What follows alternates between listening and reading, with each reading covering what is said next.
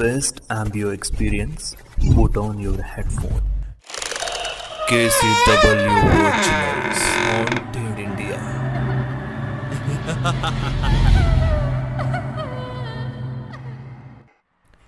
అది ఫిబ్రవరి నెల ఇరవై ఐదో తారీఖు రాత్రి పదకొండు గంటలు బెంగళూరులో జాబ్ రావడంతో హైదరాబాద్ నుండి బస్సులో బెంగళూరు బయలుదేరాను చలికాలం చివరి రోజులు కాబట్టి చలి విపరీతంగా పెడుతూ ఉంది నేనేమో స్వెటర్ వేసుకుని ఫేస్ని మంకీ క్యాప్తో కవర్ చేసి విండోని క్లోజ్ చేసి అలా వెనక్కి వెళ్తున్న ఆ అడవి చిక్కటి చీకటి అందాన్ని చూస్తూ చెవిలో హెడ్ ఫోన్స్ పెట్టుకొని కేసీడబ్ల్యూ స్టోరీస్ వింటూ ఉన్నాను. అప్పుడే ఒక మైల్ స్టోన్ బోర్డు కనిపించింది. దానిపై బెంగళూరు ఇంకా టూ హండ్రెడ్ కిలోమీటర్స్ అని ఉంది. ఆ వెంటనే ఫోన్లో వెల్కమ్ టు కర్ణాటక అంటూ నెట్వర్క్ నుండి నోటిఫికేషన్. అంటే బస్సు దాదాపు తెలంగాణ దాటేసి కర్ణాటకలోకి ఎంట్రీ చేసింది. నాకు తెలిసి ఇది ఎన్హెచ్ ఫార్టీ ఫోర్ అనుకుంటా. బస్సులో అందరూ గురకలు పెడుతూ గాఢ నిద్రలో ఉన్నారు. కానీ ఎందుకో ఉన్నట్టుండి కడుపులో తిప్పడం మొదలైంది. ఎందుకా అని ఆలోచిస్తే అప్పుడు అర్థమైంది. అమ్మ వద్దన్న వచ్చేటప్పుడు పప్పన్నం తినేసి వచ్చా. ఈ బస్సు కుదుపులకి నా పొట్ట కదిలి ఇప్పుడు పరేషాన్ చేస్తుంది. చాలా అర్జెంట్. ఆపుకోలేకపోతున్నా. ఏం చేయాలి? కండక్టర్ని అడిగితే బస్సు ఆపుతాడా? ఇక నా వల్ల కాదు అడిగేయాలి. అనుకుని సీట్లో నుండి లేవగానే బస్ బుస్సుమని బ్రేకేసి ఆగింది. దెబ్బకి మధ్యలో పడిపోయా. ఆ సౌండ్కి అందరూ హఠాత్తుగా లేచారు. నేను స్పీడ్గా పైకి లేచి చూస్తే ఇంతవరకు చీకటిగా ఉన్న హైవే పక్కల ఇప్పుడు జిగేలమంటూ లైట్స్ కనిపిస్తున్నాయి. ఏదో దాబాలా ఉంది. కండక్టర్ బస్ దిగుతూ తినేసి వాళ్ళు ఉంటే తినేసిరండి అని చెప్పాడు. నేను వెళ్ళి కండక్టర్ సార్ ఇక్కడ బస్ ఎంతసేపు అవుతుంది అని అడిగాను. ఒక ముప్పై నిమిషాలు బాబు త్వరగా తినేసిరా అని చెప్పాడు. నేను ఇక వెంటనే నా బ్యాగ్ తీసుకొని డాబాలో వాటర్ బాటిల్ కొనుక్కొని పక్కనే ఉన్న పొదల్లోకి పరుగు తీశాను. అలా చీకటి పొదల్లో పురుగుల కిచకిచ శబ్దాల నడుమ ఆ అడవి చెట్ల హోరుగాలి హోయలో అన్లోడింగ్ చేస్తూ ఉండగా నా వెనక ఎవరో నడిచి వెళ్ళినట్టు అడుగుల శబ్దం వినిపించింది. వెంటనే వెనక్కి చూశా. నాకు కొద్ది దూరంలో ఏవో రెండు కళ్ళు మినుగురు పురుగులా మెరుస్తూ కనిపించాయి. అలా చూస్తూ ఉండగానే క్షణాల్లో మాయమైపోయాయి. అప్పుడే నాకేదో అయినట్టు ఒళ్ళంతా జిమ్ అంది. ఇక స్పీడ్గా పది నిమిషాలు పని కానిచ్చి పొదల్లో నుండి హైవే పైకి రాగానే నా గుండె కుటుక్కుమంది. డాబా ముందు బస్సు లేదు. ఏది? బస్ ఏది? ఓహోరి నాయనో నాకు ఏడుపు ఒక్కటే మిగిలింది. అప్పటికే ఆ దాబాని మూసిస్తున్న ఓనర్ దగ్గరికి పోయి బాబాయ్ ఈడ బస్సు ఉండాలిగా ఎప్పుడు వెళ్ళిపోయింది? కనీసం సౌండ్ కూడా రాలేదు? అని అడిగిన. బస్సా? అప్పుడే పోయిందిగా. నువ్వు బస్సు ఇంకా ఎక్కలేదా బాబు? కండక్టర్ గట్టిగా అరిచి హారన్ కొట్టి మరీ పిలిచిండుగా. నీకు ఇనిపించలేదా అని అన్నాడు. లేదు బాబాయ్ నాకు ఇంత సౌండ్ కూడా రాలేదు. నేనున్నది కూడా ఈ పక్క పొదల్లోనే. ఇప్పుడు ఇక్కడ ఇంకేమైనా బస్సులు వచ్చే ఛాన్స్ ఉందా అని అడిగాను. అతని చేతుకున్న టైం చూసి లేదు బాబు టైం పన్నెండు కావస్తోంది. ఇక్కడ ఇంకా ఏ బస్సు వచ్చే ఛాన్సే లేదు. వేరే ఏ బండ్లు వచ్చినా ఇక్కడ ఆపో. కావాలంటే ఇక్కడ నుండి ముప్పై కిలోమీటర్ల దూరంలో మా ఇల్లుంది. ఆడ ఈ రాత్రి పడుకుని రేపు పొద్దున్నే వెళ్ళు బాబు అన్నాడు. అది కాదు బాబాయ్ రేపు నేను నా కంపెనీలో రిపోర్ట్ చేయాలి లేదంటే జాబ్ పోతుంది. ఎలాగైనా నేను ఇప్పుడు వెళ్ళాలి. పర్లేదు మీరు వెళ్ళిపోండి. ఏదైనా బండి వస్తే నేను వెళ్తాను అని చెప్పా. వద్దు బాబు ఈ హైవే పైన రాత్రి పన్నెండు తర్వాత ఉండడం ఏమాత్రం మంచిది కాదు. నీ మంచిగా చెప్తున్నా నా వెంటరా అని అడిగాడు. నేను రాలేనని కరాఖండిగా చెప్పేశా. సరే బాబు నీ ఇష్టం. కానీ ఒక్క మాట. ఇక్కడ బండ్లు కాకుండా ఏ మనిషి కనిపించినా పిలిచినా నీ దగ్గరకు వచ్చినా సరే వాళ్ళని పట్టించుకోకు. అర్థమైందా? అని చెప్పి వెళ్ళిపోయాడు. నేను నా టెన్షన్లో అతను చెప్పింది ఏమీ పట్టించుకోలేదు. ఏదైనా వెహికల్ వస్తుందా అనే ఆశతో ఆ నిరుమానుష్యమైన హైవేపై అటు ఇటు చూస్తూ ఎదురు చూస్తున్నా అంతలో ఆ అడవిలో నుండి ఓ నక్క భయంకరంగా అరుస్తూ నా ఒంట్లో వణుకు పుట్టిస్తూ ఉంది. ఇంతవరకు కాస్త వెలుగునిచ్చిన ఆ హైవే డాబా లైట్ హఠాత్తుగా ఆరిపోయింది దాంతో నా చుట్టంతా అంధకారం ఏర్పడి గుండె దడదడమంటోంది. వెంటనే మొబైల్ టార్చ్ ఆన్ చేశాను. హోరు గాలికి ఊగుతూ చేస్తున్న అడవి చెట్ల శబ్దం ఏ పిశాచమో ఏడుస్తున్నట్లుగా వినిపిస్తూ ఉండడంతో భయం వేసి సాంగ్స్ పెట్టుకుందామని స్పాటిఫై ఆన్ చేస్తే ప్లే అవ్వడం లేదు. ఎందుకని చెక్ చేస్తే నెట్వర్క్ దొబ్బింది. ఇక అలానే లైట్ వెలుగులో ముందున్న పొదలను చూస్తుంటే అవి ఊగుతున్నాలో గుబులు పుట్టిస్తున్నాయి. ఇలా లైట్ వేసి ఉంటే నాకెందుకో తెలియకుండానే భయం వేస్తుందని లైట్ని ఆఫ్ చేశాను.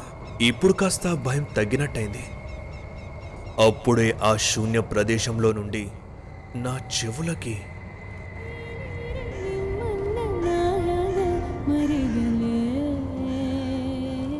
ఎవరో అమ్మాయి హమ్ చేస్తున్నట్టుగా గొంతు వినిపించింది. కొంపదీసి నా ఫోన్లో ప్లే అవుతుందేమో అని చూస్తే కాదు. మరి ఎక్కడి నుండి వస్తుంది? అని అనుకుంటూ మళ్ళీ టార్చ్ వేసి అలా ముందు చూస్తే హైవే పక్క పొంటి మోకాలి వరకు లంగా ఎర్రని ఓణి వేసుకొని నడుము వరకు ఉన్న జడని అటూ ఇటూ తిప్పుతూ ఎడమకాలికి నల్లటి దిష్టిదారం కట్టుకొని హంసల ఓ అమ్మాయి నడుస్తూ పోతుంది. ఆమెను చూడగానే ఆశ్చర్యం వేసింది. ఇంత అర్ధరాత్రి వేళ అందులోనూ ఇలాంటి కారడవి హైవే మధ్యలో అమ్మాయి నడుచుకుంటూ పోవడం ఏందా అని. నా లైట్ ఆమె వైపు పడగానే అక్కడే ఆగిపోయి నా వైపు తిరిగి చూసింది. వెంటనే భయంతో లైట్ని టక్కున ఆఫ్ చేశా. గుండె వేగంగా కొట్టుకుంటూ ఉంది. అలా కొంతసేపు లైట్ని ఆఫ్ చేసి ఉంచా. వెళ్ళిపోయి ఉంటుందా? లేక అనుకుంటూ భయం భయంగా లైట్ని ఆన్ చేయగానే హఠాత్తుగా నా గుండె ఆగిపోయేలా నా ముందు ప్రత్యక్షమైంది. కానీ ఆమెను చూడగానే ఒక్కసారిగా నా గుండె అమాంతం సల్లగైపోయింది. ఆ అమ్మాయి ముఖం చీకటిని చెరిపివేసే చంద్రుడిలా ఎంత అందంగా ఉందా. ఆ కళ్ళు నా మనసుకి సంకెళ్ళు వేసేలా ఉన్నాయి. ఆమె పెదాలు నా పెదాల తడి ఆరేలా చేస్తున్నాయి. ఆమె చెక్కిళ్ళు నా చేతులని తడిమేలా వెంపర్లాడుతున్నాయి. ఆ నడుములోని మడత నా మనసుని మెలితిప్పేస్తుంది. ఊపిరి ఆడడం లేదు. అలా ఆమె కళ్ళల్లో చూస్తూ ఉండగా ఏ అబ్బాయ్ ఏంటి నా వంక లైటింగ్ వేసినావు ఏంటి సంగతి?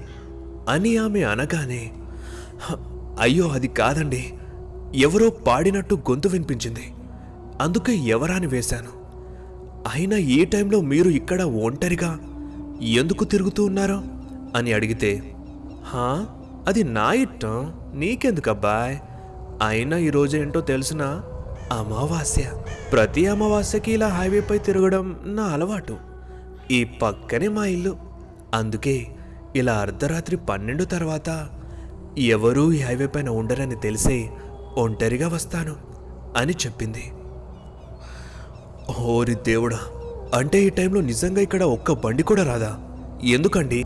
ఆ డాబా ఓనర్ కూడా అదే చెప్పాడు అని అసహనంగా అడిగాను. ఏమో అబ్బాయ్ నాకు తెలీదు. నేను ఇక వస్తాను అని చెప్పేసి తిరిగి వెళ్తూ ఉంది.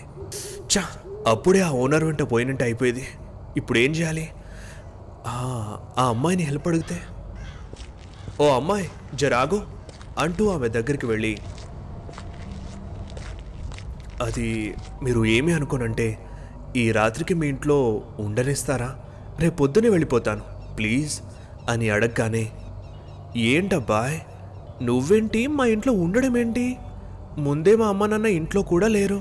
నిన్నెలా రాణిస్తాను నువ్వు వచ్చేమని చేస్తే అమ్మో ఇక్కడే డాబాలో ఉండు అనేసి వెళ్తుంది.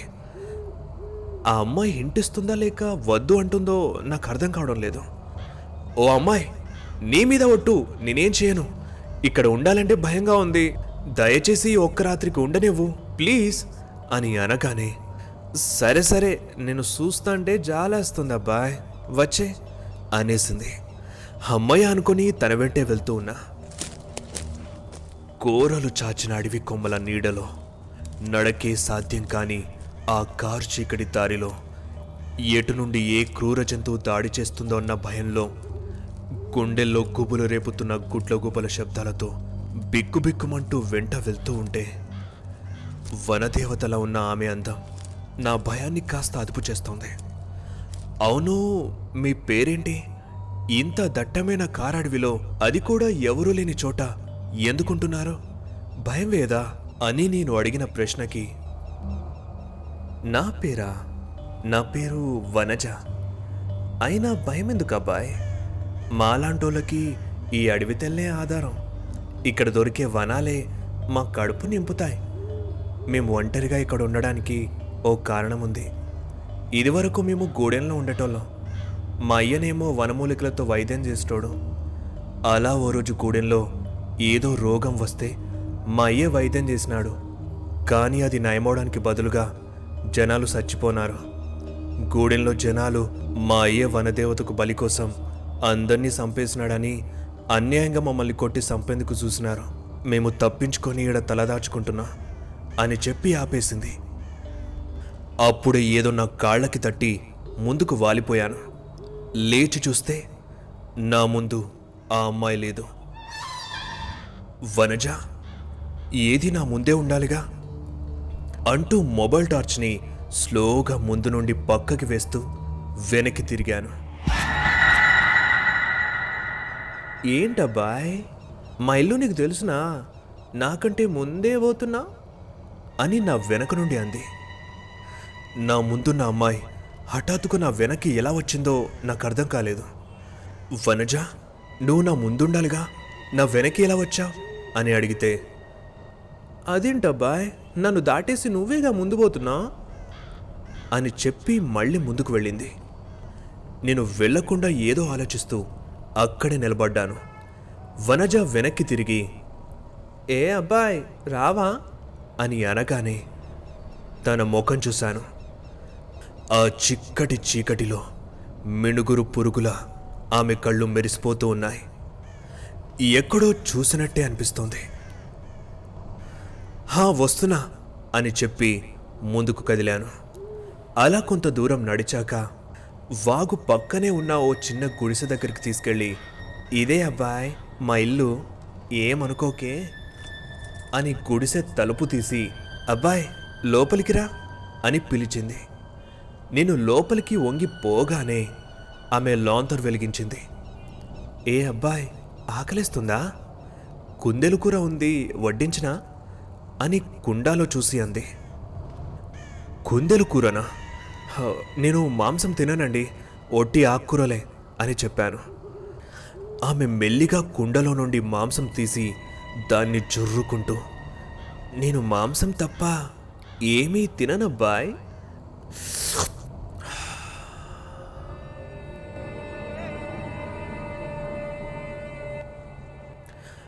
ఆ టైంలో ఆమె కళ్ళు మళ్ళీ మెరిశాయి. నేను చూసి చూడనట్టు నా నాకు ఆకలేం లేదండి. నేను ఇక పడుకుంటాను అని అన్నాను. ఇదిగో అబ్బాయి ఈ దుప్పటి తీసుకొని ఈయన్నే పడుకో అని దుప్పటి చేతికిచ్చింది. ఆ దుప్పటి ఏదో మూలికల సుగంధంతో నాలో మైకం తెప్పించేలా ఉంది. దుప్పటిని కింద పరిచి బ్యాగ్ పక్కన పడేసి పడుకున్నాను. మరి నువ్వెక్కడ పడుకుంటావు? అని ఆమెను అడిగాను. ఇంకెక్కడ బాయ్ ఈ పక్కనే ఈడేమైనా పది గదులున్నాయా?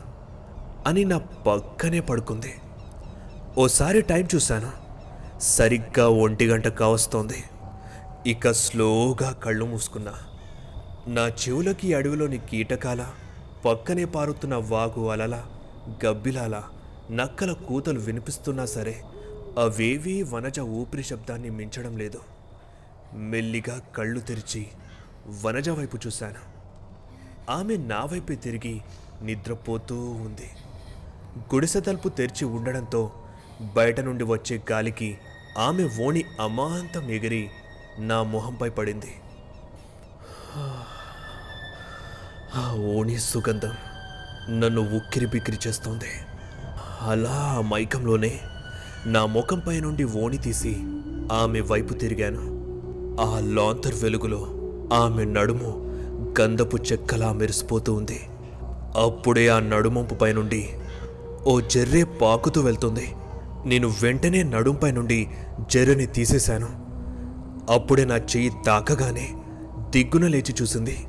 ఆ జర్రే అక్కడే పాకుతుండడం చూసి దాన్ని పట్టుకొని నోట్లో వేసుకుంది. నా ముందే దాన్ని నమిలి నమిలి తింటుంటే నా ఒళ్ళంతా వణికిపోతూ ఉంది. ఏంటండి అలా తినేశారు? అది విషపూరు కదా? అని అన్నాను. మాకు అలవాటే అబ్బాయ్. అది సరే నువ్వేంటి? నా పైన చేయి వేశా? ఏటి సంగతి? అని ఓణి పైన వేసుకోకుండా అలానే నన్ను చూస్తూ అడిగింది.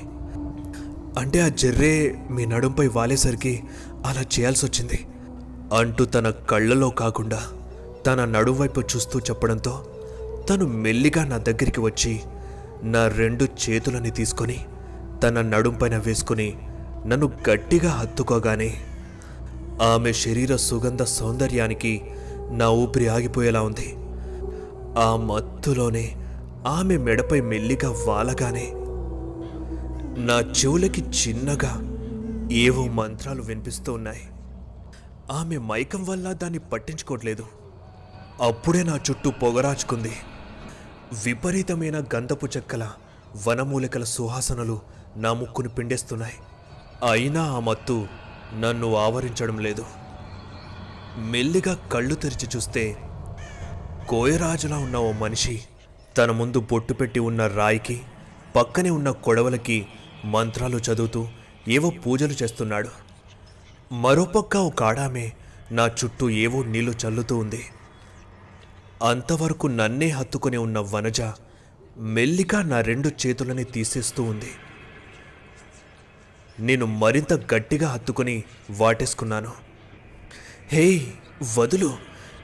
నేను ఇక్కడికి తీసుకొచ్చింది నాతో పడుకోబెట్టుకోవడానికి కాదు. మా వనదేవతకి బలిచ్చి నిన్ను పైకి పంపడానికి. అంటూ వనజ నన్ను వదిలించుకోవడానికి ప్రయత్నిస్తూ ఉంది. అయినా సరే నేను తనని వదలట్లేదు. ఆ కోయవాడు నాపై ఏవో నీళ్ళు చల్లి మంత్రాలు చదువుతున్నా అవేవి నాపై పనిచేయడం లేదు. నాకు తెలియకుండానే వనజ గొంతుపై ముద్దు పెడుతూ మెల్లిగా గొంతులోకి నా పళ్ళను దింపేసి తన రక్తం తాగుతూ ఉన్నా. వనజ తట్టుకులేక కొట్టుమిట్టాడుతోంది.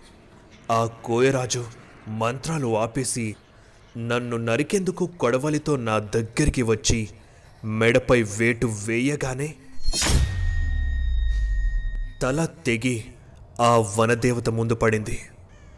కాని తెగింది నా తల కాదు వనజ తల. ఆ కొడవలి నన్ను తాకనే లేదు. అదే కాదు ఎవ్వరూ తాకలేరు. ఎందుకంటే నేను ఎప్పుడో చచ్చిపోయాను. ఎప్పుడైతే బస్ దిగి పొదల చాటున కూర్చున్నానో అప్పుడే ఏదో మెరుస్తున్న దృష్టశక్తి నన్ను చంపేసింది. అందుకే నాకు ఆ కండక్టర్ బస్ సారిన్ సౌండ్ ఏమీ వినిపించలేదు. నా శరీరం నుండి ఆత్మ బయటికి రాగానే నేనింకా బతికే ఉన్నానేమో అనే భ్రమలో ఉన్నాను. ఈ మంత్రాల వల్లే నేను మనిషిని కాదు. ప్రేతాత్మనని గుర్తుకు వచ్చింది. తలని పట్టుకుని ఏడుస్తున్న కోయరాజుని ఆ తల్లిని చూస్తూ ఆ గుడిసె బయటికి రాగానే ఎదురుగా వనజ ఆత్మ నా కోసం ఎదురు చూస్తూ ఉంది. ఇంతకీ నన్ను చంపిన ఆ దృష్టశక్తి ఎవరు? ఎలా ఉంటుంది? ఎందుకు నన్ను చంపింది? ఇదంతా నాకు ఓ మిస్టరీగానే ఉండిపోనుంది. మరుసటి రోజు రాత్రి కారులో బెంగళూరు వెళ్తున్న వికాస్కి కడుపులో తిప్పడంతో ఆ దాబా దగ్గర ఆపి పొదల మాటను వెళ్ళి కూర్చున్నాడు. అప్పుడే తన వెనక ఎవరో వెళ్ళినట్లు అనిపించింది మెల్లిగా వెనక్కి తిరిగి చూస్తే దూరంగా మెరుస్తూ ఉన్న కళ్ళతో నేను అతన్ని చూస్తూ ఉన్నాను. కొన్ని కథలకి ముగింపుండదు అలా కొనసాగుతూనే ఉంటుంది.